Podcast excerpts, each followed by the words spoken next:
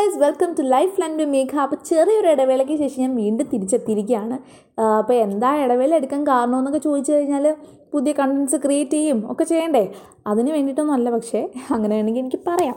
അതല്ല കാരണം ഞാൻ കുറച്ച് ബിസി ആയിപ്പോയി. എന്തായാലും ഞാൻ തിരിച്ചെത്തിയിരിക്കുന്നത് പുതിയൊരു കിടില എപ്പിസോഡുമായിട്ടാണ് എപ്പിസോഡെന്നല്ല പുതിയൊരു സെഗ്മെന്റ് തന്നെ ഞാൻ സ്റ്റാർട്ട് ചെയ്യാൻ പോവാണ്.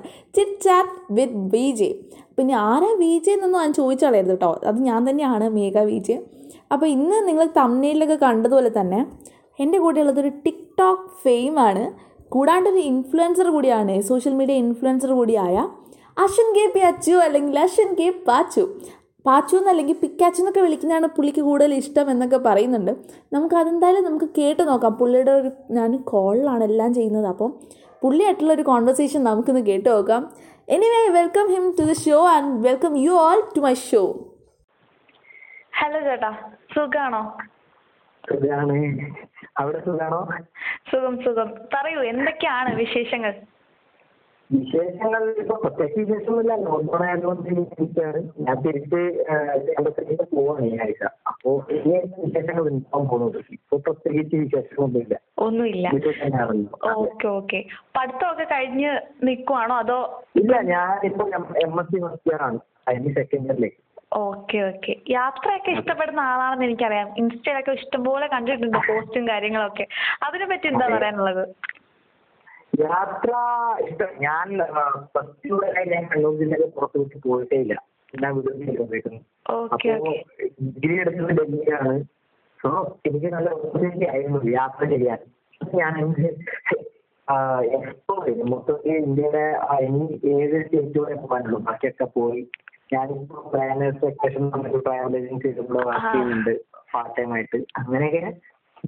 കൊള്ളാം അടിപൊളി. അപ്പൊ ഞാൻ ഇഷ്ടം പോലെ പോസ്റ്റ് കണ്ടിട്ടുണ്ട്. യാത്ര എന്നൊക്കെ പറഞ്ഞ ഒരു ഹൈലൈറ്റ് തന്നെ കിടപ്പുണ്ട് ആ ഇൻസ്റ്റ സ്റ്റോറി സ്റ്റോറിയുടെ നന്നായിട്ടുണ്ട്. ഓക്കേ അപ്പൊ ടിക്ടോക്കിലൂടെയാണ് അറിയപ്പെടുന്നത്. അതിൽ എന്താണ് എങ്ങനെയാണ് ടിക്ടോക്കിലേക്ക് വരുന്നത്? എന്തായിരുന്നു ഇൻസ്പിറേഷൻ അതൊക്കെ പറയാവോ? ടിക്ടോക്ക് ഒന്നാമത് ഡൽഹി യൂണിവേഴ്സിറ്റി വന്ന ഭയങ്കര സ്ട്രെസ്സാണ് സബ്ജക്റ്റ് ഒക്കെ. Okay. ക്ലാസ്സിലെ മൊത്തം ഹിന്ദി സംസാരിക്കുന്ന കുട്ടികളാണ്. എനിക്കാണെങ്കിൽ ഹിന്ദി ഒന്നും അറിയില്ല. അപ്പോ എനിക്കും ഹിന്ദി ഒന്നും അറിയില്ല. ഹിന്ദി പറയുമ്പോഴേക്കോ ഫസ്റ്റ് ഇയറിലായിരുന്നു ബുദ്ധിമുട്ട് ആ. അപ്പൊ ക്ലാസ്സിലെ കുട്ടികളാരും നമ്മളോട് സംസാരിക്കില്ല. അപ്പോ. ചുറ്റി കാണുന്നവരൊക്കെ ഹിന്ദിക്കാർ നമ്മൾ സ്വന്തമായിട്ട് മലയാളം പറയാൻ പറ്റുന്നില്ല. അങ്ങനെയൊക്കെ ഭയങ്കര ഒരു സ്ട്രെസ്സായിട്ട് നിൽക്കുന്ന സമയത്താണ് ടിക്ടോക്ക് ഞാൻ കുറെ സ്ഥലത്ത് വീഡിയോസ് കേട്ട് കാണുന്നത് അപ്പൊ ഇതുകൊണ്ട് ഡെസ്മാഷൻ തന്നെ ചെയ്തിരുന്നു. അപ്പൊ ടിക്ടോക്ക് തുടങ്ങാന്ന് വെച്ച് തുടങ്ങിയതായിരുന്നു. ആദ്യ സമയത്ത് റീച്ച് ഒന്നും ഉണ്ടായിരുന്നില്ല. പിന്നീട് ഇപ്പൊ ഒരു ഒരു വർഷമൊക്കെ കഴിഞ്ഞപ്പോ മെല്ലെ റീച്ച് ആവാൻ തുടങ്ങി. അപ്പൊ ടിക്ടോക്കിന്റെ ഒരു ബേസിക് സംഭവങ്ങൾ നമ്മൾ പഠിക്കും.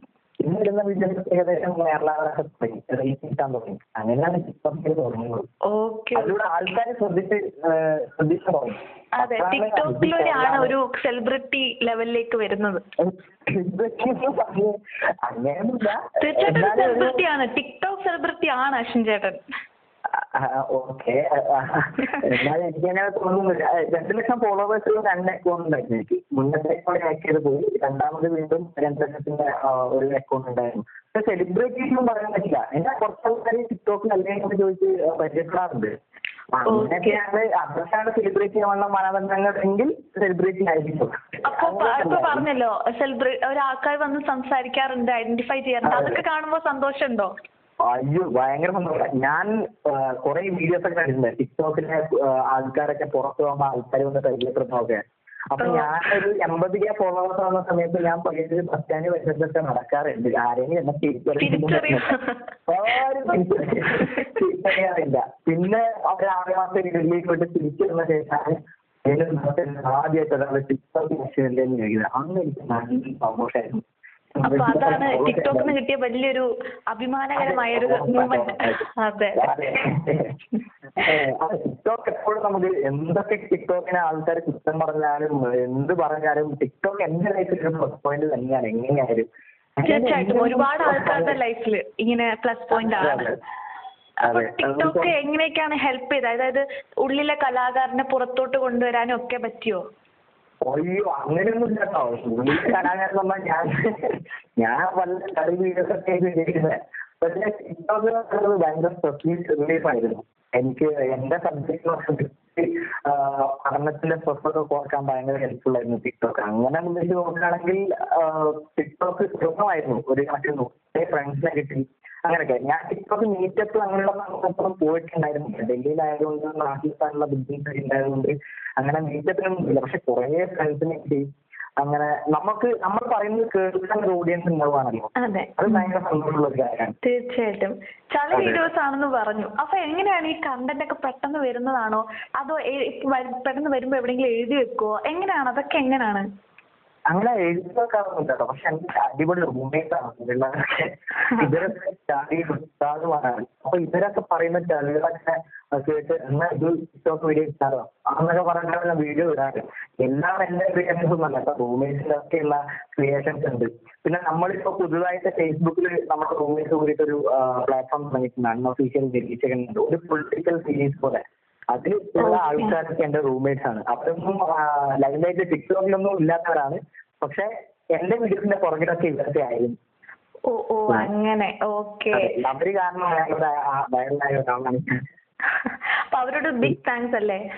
അതെ. അതെ ഇപ്പൊ ടിക്ടോക്ക് ഇല്ല ബാൻ ചെയ്തു. അപ്പൊ എന്താണ്? എന്താണ്?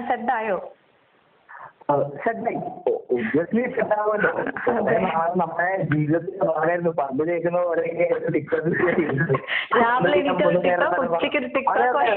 മൂന്ന് ടിക്ടോക്ക് ഞാൻ നിർബന്ധമായിട്ട് ഇടാറുണ്ടായിരുന്നു ഒരു സമയം വരെ. പിന്നെ ഇപ്പൊ എക്സാമൊക്കെ ആയിട്ട് ഇടാറുണ്ടായിരുന്നില്ല. പക്ഷെ ഭയങ്കര രസമായിരുന്നേ എന്നിട്ട് നമ്മളൊക്കെ പുറത്തടിച്ച് നിൽക്കുമ്പോൾ ഉപയോഗിച്ച് ചേട്ടാ കൂടിനൊക്കെ പറയുമ്പോൾ എനിക്ക് ഭയങ്കര സമാധാനമാണ് അങ്ങനെയാണ് വീഡിയോ ഒക്കെ ചെയ്യാറ്. അപ്പൊ അതില്ലാതായപ്പോ ഭയങ്കര വിഷമമായിരുന്നു അത് കഴിഞ്ഞ് ഞാൻ പബ്ജി തുടങ്ങി. പബ്ജി ഞാൻ ചെയ്തപ്പോ വല്ലാണ്ട് സെറ്റായി അതെ. അപ്പോ ആ, ഇപ്പൊ ടിക്ടോക്ക് മാത്രമല്ല യൂട്യൂബിലും ഇപ്പൊ ടിക്ടോക്ക് ഇല്ലാത്തത് കൊണ്ട് തന്നെ പല ആൾക്കാരും യൂട്യൂബിലേക്ക് പോകുന്ന ഒരു അവസ്ഥയാണ് യൂട്യൂബ് ഇപ്പൊ വൈറലായിക്കൊണ്ടിരിക്കുകയാണ് യൂട്യൂബിൽ ഓൾറെഡി ഒരു ചാനൽ ഉണ്ട് അല്ലേ ഞാൻ കണ്ടായിരുന്നു. യൂട്യൂബിൽ ചാനൽ ഉണ്ടോന്ന് വെച്ചാൽ ടിക്ടോക്ക് ചെയ്യുന്നതിന് മുന്നേ ഒക്കെ ഞാൻ അതെ മുന്നെയാണ് തുടങ്ങിയത്. അതെ.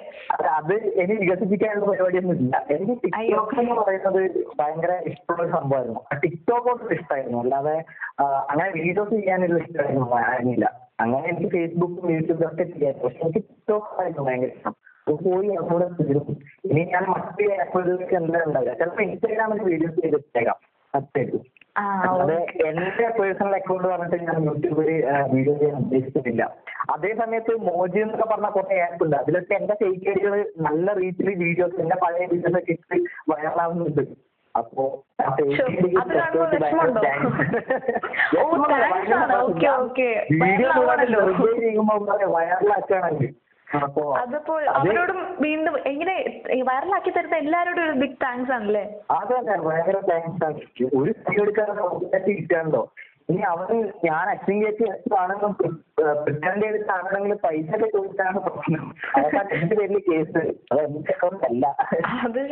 അതാണ്.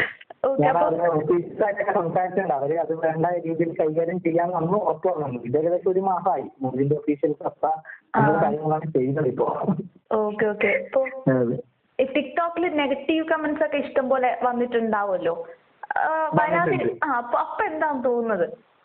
ആഹ് ഞാനൊരു സമയത്ത് ടിക്ടോക്ക് നിർത്തിയ ഒരു സമയം ഉണ്ടായിരുന്നു അത് ഒരു വിഷയത്തിൽ ഒരു പ്രത്യേക വിഷയത്തിൽ ഉണ്ടെന്നൊന്നും പറയുന്നില്ല. ആ വിഷയത്തിൽ ഒരു വീഡിയോ എന്റെ അഭിപ്രായം പോസ്റ്റ് ചെയ്തിട്ട് അത് ചെയ്യാൻ കുറെ ആൾക്കാരുണ്ടായിരുന്നു അവർ ഭീകരമായി വിളിച്ച് ചീത്ത പറയുകയും ആഹ് പിന്നീട് എന്റെ വീട്ടുകാരെ ആഹ് വീട്ടുകാരുടെ ഫോണൊക്കെ തപ്പി പിടിച്ച് അവരെ ഭീഷണിപ്പെടുത്തുകയൊക്കെ ചെയ്തിരുന്നു. ഒരു. പത്തിയുടെ ആൾക്കാർ ഞാൻ പേരൊന്നും പറയുന്നില്ല.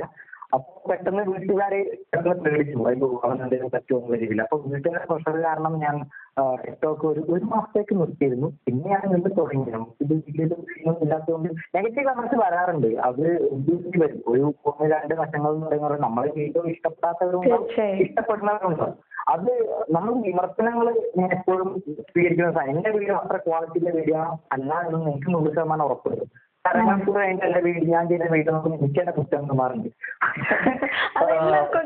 ആരോഗ്യ അതെ ആരോഗ്യപരമായിട്ടുള്ള വിമർശനങ്ങൾ സ്വീകരിക്കും. പക്ഷേ നീ പോയി ചത്തോട് അല്ലെങ്കിൽ അങ്ങനെയൊക്കെ പറയുന്ന സാധനങ്ങളൊക്കെ അന്വേഷിക്കാൻ കുറച്ച് ബുദ്ധിമുട്ടുണ്ട്. ഓക്കെ. അപ്പൊ ഈ ഓർത്തിരിക്കുന്ന ഏതെങ്കിലും നല്ല പോസിറ്റീവ് കമന്റും ഒരു നെഗറ്റീവ് കമന്റും പറയാൻ പറ്റുമോ ഇപ്പൊ? നെഗറ്റീവ് കമന്റ്സ് നെഗറ്റീവ് കമന്റ്സ് എനിക്ക് പഴയ അക്കൗണ്ടായിരുന്നു കൂടുതലായിട്ട് ഉണ്ടായിരുന്നത്. അപ്പൊ ഞാൻ കുറെ കാര്യങ്ങൾ ഞാൻ പറയാം. ഒന്നര തരം നടന്ന പൊളിറ്റിക്കൽ കമ്പനിയെ പറ്റി ഞാൻ പറയായിരുന്നു. അപ്പൊ. അത് ബേസായിട്ടാണ് എനിക്ക് എനിക്ക് പ്രത്യേകിച്ച് ഒരു ഹേറ്റേഴ്സ് അച്ഛൻ ഹേറ്റേഴ്സ് പറഞ്ഞൊരു ആൾക്കാരില്ല.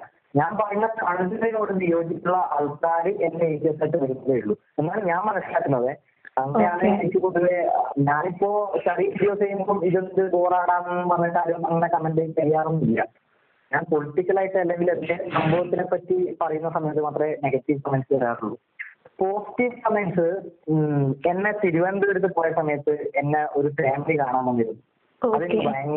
അല്ലെങ്കിൽ ട്രിവാൻഡ്രംകാരെല്ലാരും ഭയങ്കര ഭയങ്കര ആൾക്കാരാ. അതെ. എനിക്ക് കൊറേ ഗിഫ്റ്റ് ഒക്കെ കൊണ്ടാണ് വന്നത് ഞാൻ ആ ഒരു കുട്ടി വെച്ചിട്ട് എനിക്കിങ്ങനെ കാണണം അമ്മയെ വരുന്നത് എന്ന് പറഞ്ഞു. ഞാൻ ദൈവം എന്റെ ഫാമിലിയായിട്ട് വരുന്നത് കൊണ്ട് അവർ ഭയങ്കര സ്നേഹമായിരുന്നു ഭയങ്കര കരുതലായിരുന്നു ഞാൻ. എന്തൊക്കെ പഠിക്കുന്നു എങ്ങനെയാണ് അടിപൊളിയാക്കണം എന്നൊക്കെ പറഞ്ഞിട്ട് നമ്മളോട് ഭയങ്കര ഇഷ്ടമായിരുന്നു അങ്ങനെ നമ്മുടെ അമ്മമാരെയൊക്കെ കിട്ടി. അപ്പൊ അതൊക്കെ ഭയങ്കര സന്തോഷമാണ്.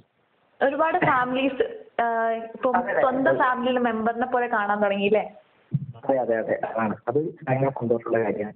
പിന്നെ എടുത്തു പറയേണ്ട കാര്യമാണ് ചേട്ടന്റെ ഇൻസ്റ്റാ ക്യാപ്ഷൻസ് ഒരു രക്ഷയില്ലാത്ത ക്യാപ്ഷൻസ് ആണ് ചിലതൊക്കെ ഞാനിങ്ങനെ നോക്കി ഇതൊക്കെ എങ്ങനെ സാധിക്കുമെന്നേ.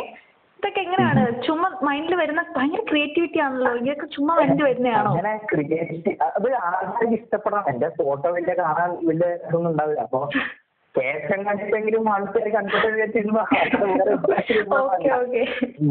പക്ഷെ എനിക്കിഷ്ടമാണ് ഓരോ ഞാൻ മുന്നേ ഫേസ്ബുക്ക് ആയാലും ഏതായാലും ഞാൻ പത്താം ക്ലാസ്സിലാണ് ഫേസ്ബുക്ക് അന്ന് മുതലേ ഫോട്ടോസ് ഇടുമ്പോൾ എന്തെങ്കിലും ഒരു ടൈപ്പ് ഓഫ് ക്യാപ്ഷൻസ് ഉള്ളത് എനിക്ക് ഭയങ്കര ഇഷ്ടമാണ്.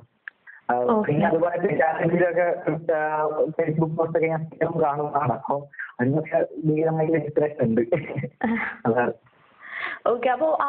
ഫ്രണ്ട്സിന്റെ നമുക്ക് ഹോസ്റ്റലിലായിരുന്നു പറഞ്ഞു. ഇപ്പൊ ഹോസ്റ്റൽ എന്തായാലും മിസ് ചെയ്യുന്നുണ്ടോ? ഹോസ്റ്റൽ തീർച്ചയായിട്ടും. ഞാൻ ഇനിയിപ്പോ ഒരാഴ്ച കഴിഞ്ഞാൽ നമ്മൾ പോവുകയാണ്. നമ്മൾ എല്ലാവരും തിരിച്ചിട്ടിലേക്ക് പോകുന്നുണ്ട്. അപ്പൊ പിന്നെ ഇനിയൊരു മിസ് ചെയ്യലൊന്നും ഉണ്ടാവില്ല. എന്നാലും നന്നായിട്ട് മിസ് ചെയ്തിരുന്നു. അയ്യാറ് ഞാൻ ഒരാഴ്ചയ്ക്ക് വിഷു ആഘോഷത്തിന്റെ തിരിച്ചു പോകാൻ പ്ലാൻ ചെയ്തിട്ടുണ്ടായിരുന്നു രണ്ട് ഷാർട്ട് എടുത്തിട്ട് വന്നതാ.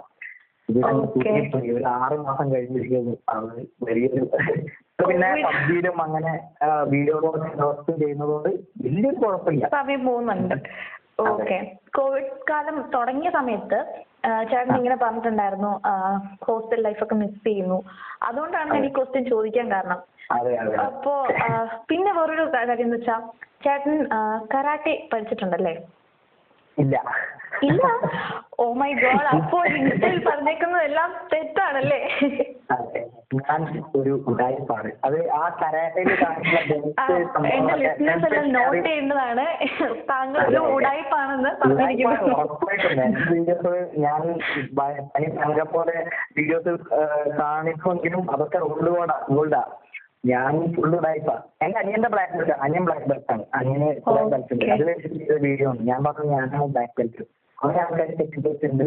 എന്നോട് കുറെ ആൾക്കാര് ബ്ലാക്ക് ബെൽറ്റിന്റെ എന്തോ ലെവൽ ത്രീ ബെൽറ്റ് കിട്ടിയ ആൾക്കാര് ഏത് ഇൻസ്റ്റിറ്റ്യൂട്ടിലാണെന്നൊക്കെ ചോദിച്ചിരുന്നു. ഞാൻ അവരെ ബ്ലോക്ക് ആക്കി. ഓക്കേ. എന്റെ അനിയൻ ഗ്രീൻ ബെൽറ്റ് എടുത്ത ആളാണ്. പക്ഷെ അവന് അവന് താല്പര്യമില്ല കരാട്ടയോട്. അതുകൊണ്ട് അവന് നിർത്തി. ഇപ്പൊ ഈ ബെൽറ്റ് എനിക്ക് അതെ അതുകൊണ്ട് പോയതേ ഇല്ല അല്ലേ? പരിസരത്തേക്ക് വേണം നമ്മളെ പക്ഷേ അടിയുള്ളത് എനിക്ക് വലിയ അടി. ഇത് പണിയായിട്ട് ജീവിക്കാൻ വയ്യ. ഒരുപാട് ബെൽറ്റ് ഒക്കെ ഇങ്ങനെ കെട്ടിയിട്ടെന്ന് പറഞ്ഞപ്പോ ഞാൻ വിചാരിച്ചു, ഓ പുള്ളി ഭയങ്കര കരാട്ടെ ഒക്കെ പഠിച്ചിട്ടുള്ള ആളായിരിക്കും. ഒന്നുമില്ലല്ലേ? അപ്പൊ ഈ ഫ്രണ്ട്സിന്റെ ഇടയിലൊക്കെ എന്തെങ്കിലും വട്ടപ്പേരോ ഇരട്ടപ്പേരോ അങ്ങനെയൊക്കെ ഉണ്ടോ?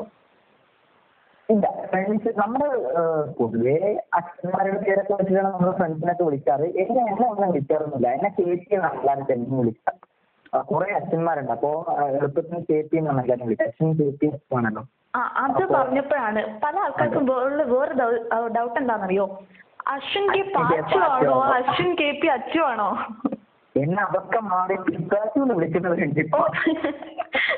അത് നല്ലൊരു പേരാണ് കേട്ടോ അതെ. ഞാൻ എന്റെ ഫോൺ പിക്കാച്ചു എനിക്ക് ഭയങ്കര പിക്കാച്ചു ഫാനായിരുന്നു എന്നാൽ കുറെ ആൾക്കാരുടെ ടീമൊക്കെ പിക്കാച്ചു എന്ന് വിളിക്കാറുണ്ട്. ഈവൻ ഹെൽനോസ് എന്നെ പിക്കാച്ചു എന്ന് വിളിക്കാറുള്ളൂ അതെ. അപ്പോ ആ പാർട്ടി എന്നുള്ള പേര് ഇപ്പൊ എന്റെ ഒഫീഷ്യൽ നെയിം പോലെയായി.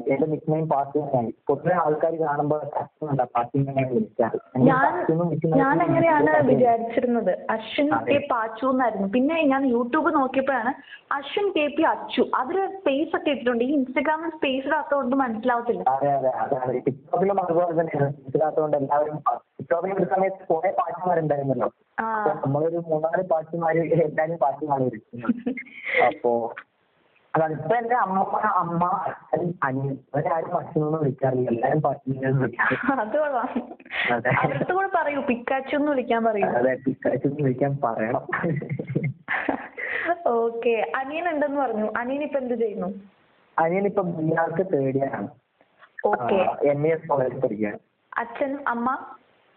അച്ഛൻ ഗൾഫിലായിരുന്നു. ഇപ്പൊ നാട്ടിലുണ്ട്. അമ്മ ഒന്നും ചെയ്തില്ല. അവസ്ഥയുമാണ് ഇതൊക്കെ ആദ്യം ചോദിക്കേണ്ട ചോദ്യങ്ങളായിരുന്നു. ഞാൻ ഏറ്റവും അവസാനമാണ് ചോദിക്കുന്നത്. പിന്നെ ടിക്ടോക്ക് ആ, ചെയ്തിരുന്നപ്പോഴുള്ള പിക്കാച്ചുവിൽ നിന്ന് ഇപ്പൊ ഉള്ള പിക്കാച്ചുവിലേക്കുള്ള ആ ദൂരം എങ്ങനെയായിരുന്നു? അതായത് എന്തൊക്കെ മാറ്റങ്ങളാണ് ഇപ്പോൾ ഉണ്ടായത്? എനിക്ക് പ്രത്യേകിച്ച് ഒരു മാറ്റം എന്ന് പറയുകയാണെങ്കിൽ എനിക്ക് പൊളിറ്റിക്കലായിട്ട് കുറെ കണ്ടന്റ് ഇടപെടാൻ പറ്റുന്നത് ഞാൻ ഞാനിപ്പോ ഒരു ഡൽഹിയിലാണ് പഠിക്കുന്നത്. ഡൽഹി യൂണിവേഴ്സിറ്റിയിൽ ഞാൻ ഒരു പബ്ലിക് റോഡിൽ നിന്ന് വിളിച്ച് വന്നാൽ ചിലപ്പോൾ അഞ്ച് പേര് കേൾക്കും ഞാൻ പറയുന്നത്. അല്ലെങ്കിൽ ഞാൻ ഫേസ്ബുക്കിൽ പോസ്റ്റ് ഇട്ട ഒരു അമ്പത് ആൾക്കാർ കാണും. പക്ഷെ നെറ്റ്വർക്കിൽ ടിക്ടോക്കിൽ ഞാൻ വൈറലായതിനു ശേഷം ഞാൻ പറയുന്ന കാര്യങ്ങൾ കേൾക്കാൻ ആൾക്കാരുണ്ട്. കേൾക്കുക എന്ന് പറയുന്നത് പോസിറ്റീവായിട്ട് എടുക്കാൻ നെഗറ്റീവായിട്ട് എടുക്കാം. പക്ഷെ കേൾക്കാൻ ആൾക്കാരുണ്ട്. ഞാൻ. ചിന്തിക്കാൻ ഇൻഫ്ലുവൻസർ ആയി. അതുപോലെ തന്നെ ഞാൻ സി എ സമരങ്ങൾ നടന്ന സമയത്ത് സി എ സി എക്കെതിരെ ഞാൻ ഷഹീദ് ബാഗിലൊക്കെ സമരത്തിന് പോയിരുന്ന ആളാണ്. അവിടുന്ന് വീഡിയോ ഇട്ടപ്പോ അത് ഒരു മില്യൺ വ്യൂസ് ഒക്കെ കിട്ടി. അത് ഞാൻ എവിടെ ചെന്ന് പറഞ്ഞാലും ആ, കിട്ടാത്ത വ്യൂസ് ആണ് അത് എനിക്ക് ഭയങ്കര സന്തോഷമുണ്ട്. അപ്പോ അങ്ങനെ ഞാൻ പൊളിറ്റിക്കലായിട്ട് കണ്ടന്റ് ഇടുന്ന സമയത്ത് എനിക്ക് കിട്ടുന്നുണ്ട്. അങ്ങനെ എനിക്ക് കുറെ ആൾക്കാരുടെ തെറ്റിദ്ധാരണ മാറ്റാൻ പറ്റുന്നുണ്ട് എന്ന് ഞാൻ വിശ്വസിക്കുന്നു. അതാണ് ഏറ്റവും വലിയ മാറ്റം. അതിനപ്പുറത്തേക്ക് കുറെ മാറ്റങ്ങളൊന്നുമില്ല എന്നെ കേൾക്കാൻ കുറെ ആൾക്കാർ എനിക്ക് കിട്ടി. ഞാൻ പറയുന്നത് കേൾക്കാൻ ആൾക്കാർ റെഡിയാവുന്നുണ്ട്. അത് വളരെ സന്തോഷം ഫ്യൂച്ചർ പ്ലാൻസ് ഒക്കെ എന്താണ്? ഫ്യൂച്ചർ പ്ലാൻസ് ഇപ്പോ ഡിഗ്രി കഴിഞ്ഞു എം എസ് സി ചെയ്യുന്നു പിന്നെ അങ്ങനെ പോകാനാണ് പരിപാടി. അതെ കംപ്ലീറ്റ് ആക്കും. അത് കുഴപ്പമില്ല. ഞാൻ കുഴപ്പമില്ല അതുകൊണ്ട് okay. കംപ്ലീറ്റ് ആവും എന്തായാലും. പക്ഷെ ഞാൻ പണിയെടുക്കാൻ ഉദ്ദേശിക്കുന്നില്ല. ഞാൻ കുറച്ച് കാലം എന്തെങ്കിലും പഠിച്ചാലോ എന്നൊക്കെ വിചാരിച്ച് ഇങ്ങനെ അനിയനിപ്പോ ബി ആറിനാണ് പഠിക്കുന്നത് അവൻ പെട്ടെന്ന് ബി ആർക്കൊക്കെ അപ്ലൈ കഴിഞ്ഞ് ജോലി എടുത്ത് എന്നെയും കൂടെ പോറ്റേണ്ട ഒരു പരിപാടിയിലാണ്. അങ്ങനെയാണ് ഞാൻ പണിയെടുക്കാൻ തീരുമാനിച്ചിട്ടില്ല. ഓ അനിയനെ അല്ലെങ്കിൽ അച്ഛനെ ഒക്കെ പണിക്ക് വിടണം. അതെ. അത് ഇപ്പം റിലേറ്റീവ്സ് ഒക്കെ വന്നിട്ട് എല്ലാരും പറയാ. വല്ല പഠിച്ചും പൊക്കൂടെ നോക്കി. എനിക്ക് അതുകൊണ്ടാണ് ഞാൻ ഡൽഹി പോകുന്നത്. വളരെ sad. ഹായ് നാളെ പറഞ്ഞോളൂ കൂടെ വെറുതെ ഇരിക്കുന്നത് കാണുമ്പോൾ എല്ലാവരും വന്ന് ചോദിക്കുന്നുണ്ട് വല്ല പണിക്ക് പേരുകൾ അപ്പോ ശരി. അപ്പൊ എനിക്ക് പിന്നെ നമ്മളെ ഈ പോഡ്കാസ്റ്റ് എന്റെ പോഡ്കാസ്റ്റ് മുന്നേ കേട്ടിരുന്നോ? കേട്ടിരുന്നു കേട്ടിരുന്നു. ഞാനിപ്പോ ഇരുന്ന് എല്ലാം കേൾക്കായിരുന്നു താങ്ക് യു സോ മച്ച് എന്റെ ലിസണേഴ്സിനോട് ഇത് ഞാൻ പറഞ്ഞു പറയിപ്പിച്ചതല്ല കേട്ടോ. അതെ അതെ അതെ. പറഞ്ഞു പറയിപ്പിച്ചതല്ല. പക്ഷെ നന്നായിട്ടുണ്ട്. നല്ല രീതിയിൽ പ്രസന്റ് ചെയ്യുന്നുണ്ട്. എനിക്ക്. താങ്ക് യു പോഡ്കാസ്റ്റ് എന്ന് പറയുന്ന സംഭവം ഞാൻ മേഘയുടെ കേൾക്കുന്നത് ഞാൻ ആദ്യത്തെ പോഡ്കാസ്റ്റ് സന്തോഷമുണ്ട്. ഞാൻ കേൾക്കുന്നത് മേഘയുടെതാണ് സന്തോഷമുണ്ട്. ഒത്തിരി സന്തോഷമുണ്ട്. ഒരുപാട് പേർക്കും അറിയില്ല ഇതിനെ പറ്റി. അതെ അറിയില്ല. ഞാൻ- ഞാൻ പറഞ്ഞില്ല പോഡ്കാസ്റ്റ് എന്താ സംഭവം ഞാൻ ജസ്റ്റ് ഒന്ന് ഗൂഗിൾ ചെയ്തായിരുന്നു എന്താണ് പോഡ്കാസ്റ്റ് നമ്മൾ ഒന്നും അറിയാത്ത ആളാണ്. വിചാരിക്കുക പഠിക്കുന്നത് സംഭവം എനിക്കൊന്നും അറിയില്ലായിരുന്നു. ആ, podcast നെ. എനിക്ക് തോന്നി. മെസ്സേജ് കണ്ടപ്പോ റിപ്ലൈ വരാതിരുന്നപ്പോഴേ എനിക്ക് തോന്നി. പോഡ്കാസ്റ്റ് എന്നൊക്കെ പറഞ്ഞ് വേറെ എന്തെങ്കിലും സംഭവമാണെങ്കിലോ ഞാൻ എത്ര ഇത് വേറെ വല്ല സംഭവമാണെങ്കിൽ ഞാൻ തിരുന്നില്ല. എത്ര കണ്ടിരുന്ന നമ്മൾ പറയാൻ പറ്റില്ല. ഞാൻ എന്താണ് സംഭവം എന്ന് അന്വേഷിച്ച് റിപ്ലൈ തരാന്ന് വെച്ച് നോക്കുകയായിരുന്നു അപ്പൊ ഞാൻ വിളിച്ചു. ഓക്കെ എനിക്ക് എനിക്കൊരു പ്രധാനപ്പെട്ട ചോദ്യമാണ് ചോദിക്കാനുള്ളത്. ഒരുപാട് ഗേൾസ് ഫാൻസ് ആയിട്ടുണ്ട്. തീർച്ചയായിട്ടും ഒരു പ്രപ്പോസലെങ്കിലും വന്നിട്ടുണ്ടാവും. ഇല്ലേ? ഇഷ്ടം പോലെ അതാണ് ഒന്നല്ല അതിൽ കൂടുതലല്ലേ? എന്താണ് പക്ഷെ എനിക്ക് വലിയ താല്പര്യം. വിർച്വൽ സ്റ്റേഷൻ വരുന്ന എനിക്ക് തീരെ താല്പര്യം. എന്താ ഇപ്പൊ കണ്ടിട്ട് വരുന്ന പ്രപ്പോസൽസ് ഒക്കെ. ഇപ്പൊ എന്റെ ഒരു പതിനഞ്ച് സെക്കൻഡ് മാത്രമേ കാണുന്നുള്ളൂ. എന്റെ മൂവ്മെന്റ്സ് എന്റെ പൊളിറ്റിക്സ് ഞാൻ എങ്ങനെ നടക്കുന്നത് ഒന്നും മനസ്സിലായില്ല. സോ എനിക്ക് ഭയങ്കര എനിക്ക് സജസ്റ്റ് ചെയ്യുന്ന ഒരാളോട് ഒക്കെ പ്രപ്പോസ് ചെയ്ത ചിലപ്പോൾ ഞാൻ ആക്സെപ്റ്റ് ചെയ്തേക്കും. പക്ഷെ അറിയാത്ത ഒരാൾ എങ്ങനെയാണ്? തുടക്കത്തിൽ തന്നെ ഒരു ചെയ്തിട്ട് ഒരു മൂന്നാമത്തെ വേർഡിലൊക്കെ എനിക്ക് ഭയങ്കര ഇഷ്ടമാണെന്ന് പറയും. എനിക്ക് എന്നോട് വലിയ താല്പര്യമില്ല. അപ്പൊ ഗേൾസ് ഫാൻസ് ആയിട്ട് വരുന്ന അല്ലെങ്കിൽ പ്രപ്പോസ് ചെയ്യാൻ വരുന്നവരൊക്കെ ഇനിയിപ്പോ പറഞ്ഞു പറയേണ്ടത് പേടിയാണ് എന്താണ്? പേടിയാണ്. ഹൈഫൈ എനിക്കും പേടിയാണ് ഇപ്പോ. ചെയ്യുന്നത് ഭയങ്കര ഫ്രണ്ട്സ് ആയിട്ടൊക്കെ അപ്പൊ പെട്ടെന്ന് പ്രപ്പോസൊക്കെ ചെയ്ത് കഴിഞ്ഞാൽ അതെ പിന്നെ. ഫ്രണ്ട്ഷിപ്പും പോയി എല്ലാം പോയി അല്ലേ? അതെ എല്ലാം പോയി അങ്ങോട്ടേ അങ്ങ് അതെ. അപ്പൊ ഒത്തിരി സമയം ഞങ്ങളോട് ഒത്തിരി അല്ലെങ്കിലും നല്ല നല്ലൊരു പാർട്ട് ഓഫ് ടൈം ഞങ്ങളോട് സ്പെൻഡ് ചെയ്തതിൽ ഒരുപാട് നന്ദിയുണ്ട്. അപ്പൊ എന്റെ ലിസണേഴ്സിനോട് എന്താണ് ഫൈനലി പറയാനുള്ളത്? എല്ലാരും എല്ലാവരും കാണാം എല്ലാവരും പോഡ്കാസ്റ്റ് എന്ന് പറഞ്ഞ പ്ലാറ്റ്ഫോം എല്ലാരും എക്സ്പ്ലോർ ചെയ്യുക. ആ, മേഘനെ എന്തായാലും സപ്പോർട്ട് ചെയ്യുക മേഘനെ വിനോദ് ലിസണേഴ്സ് കൂടെ. Thank you thank you thank you so much ചേട്ടാ. Thank you so much okay. ഇതായിരുന്നു അശ്വിൻ ചേട്ടനുമായിട്ടുള്ള അല്ലല്ല പിക്കാച്ചു ആയിട്ടുള്ള നമ്മുടെ പോഡ്കാസ്റ്റ് ചിറ്റ് ചാറ്റ് ഓക്കെ എല്ലാവർക്കും ഇഷ്ടപ്പെട്ടു എന്ന് വിചാരിക്കുന്നു. ഒരുപാട് പരിമിതിക്കുള്ളിൽ നിന്നുകൊണ്ടാണ് ഈ കോളൊക്കെ നമ്മൾ ചെയ്യുന്നത്. അപ്പോൾ അതുകൊണ്ട് തന്നെ അതിന്റേതായ പ്രശ്നങ്ങളൊക്കെ ഉണ്ട് എനിക്കറിയാം. പക്ഷേ നമ്മൾ ഇമ്പ്രൂവ് ചെയ്ത് വരുന്നതായിരിക്കും. കൂടാണ്ട് പുതിയ ഷോ അതായത് നമ്മുടെ ചിറ്റാറ്റിൽ ഇനിയും പുതിയ ആൾക്കാരെ കൊണ്ടുവരുന്നത് എനിക്ക് താല്പര്യമുണ്ട്. തീർച്ചയായിട്ടും ഞാൻ കൊണ്ടുവരും. അതുവരെ ആ mail I D mail I D പറഞ്ഞില്ലെങ്കിൽ പിന്നെ നിങ്ങൾ എങ്ങനെ മെയിൽ അയക്കും അല്ലേ? അപ്പോൾ മെയിൽ ഐ ഡി ഞാൻ പറഞ്ഞുതരാം. Megha V J one eight two seven at Gmail dot com mail അയയ്ക്കുക അല്ലെങ്കിൽ ഡി എം ജി ആ Insta D M G um veer mex V E R underscore mex M E G Z അപ്പോൾ bye take care